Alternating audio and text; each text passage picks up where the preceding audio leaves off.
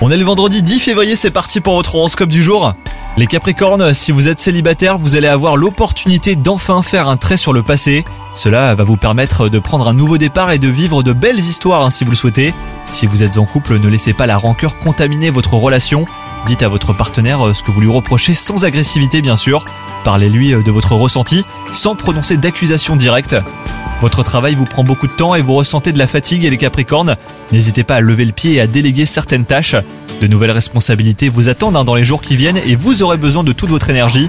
En parlant d'énergie d'ailleurs, vous êtes en bonne santé, même si vous pourriez souffrir de tensions musculaires en fin de journée les Capricornes. Essayez de pratiquer une activité physique qui vous plaise insuffisamment pour que vous persistiez. Bonne journée à vous